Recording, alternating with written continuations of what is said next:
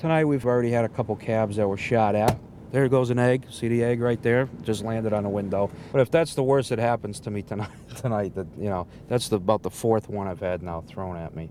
A few guys got their back windows blown out already. One of them was a nine millimeter that they plugged in the back door. They were shooting at the guy's passenger that was in the cab. Bill Anderson has been a cab driver for nearly 30 years. He's lived in New York, Philadelphia, and San Francisco. None, he says, was as violent as Hartford. He, like others, sees the city's problems as stemming from drugs, guns, and a failing education system.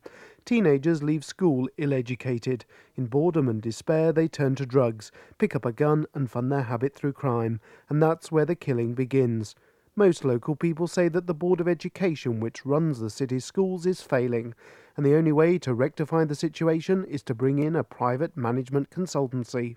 They will help us provide um, experts to train our teachers better. Right now, we would have to hire consultants, which we don't have the money for. So, this is a package that will help us train our teachers better. They will bring in financial experts that will go over our books. We'll see where we're spending our money, what is our staffing pattern, and help us be more efficient in that way. I'm hoping they will be able to free up some of our money so we can actually maintain our equipment and do preventative maintenance, which we don't do now.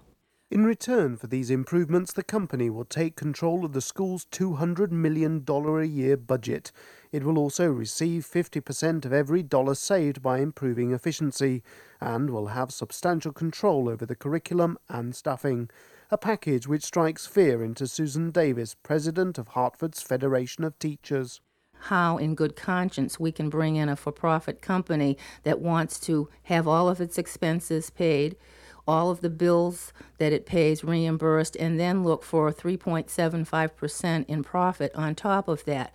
They talked about reducing management in the system, getting more resources into the classroom. Nobody is being reduced except classroom teachers who provide services to children. But fears like that cut little ice with parents. They want the company to raise standards in the same way that they appear to have done in Baltimore. Here, they've run a total of nine schools for the past three years. At Dr. Rayner Browne's school for children up to the age of 11, they've introduced more resources, a new teaching method called the Tesseract program, and improved teacher pupil morale.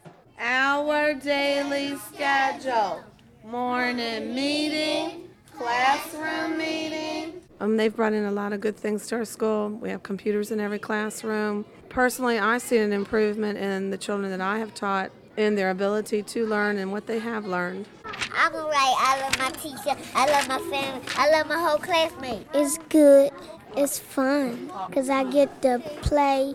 I get to write in my journal. Math helps me a lot, and concepts and comprehension work helps me a lot. Oh, I love the school. Teachers are very competent. I'm satisfied with my son's progress. He always been pretty good in math, but his reading ability has gotten much better. They can learn at their own pace, and it's a comfortable environment.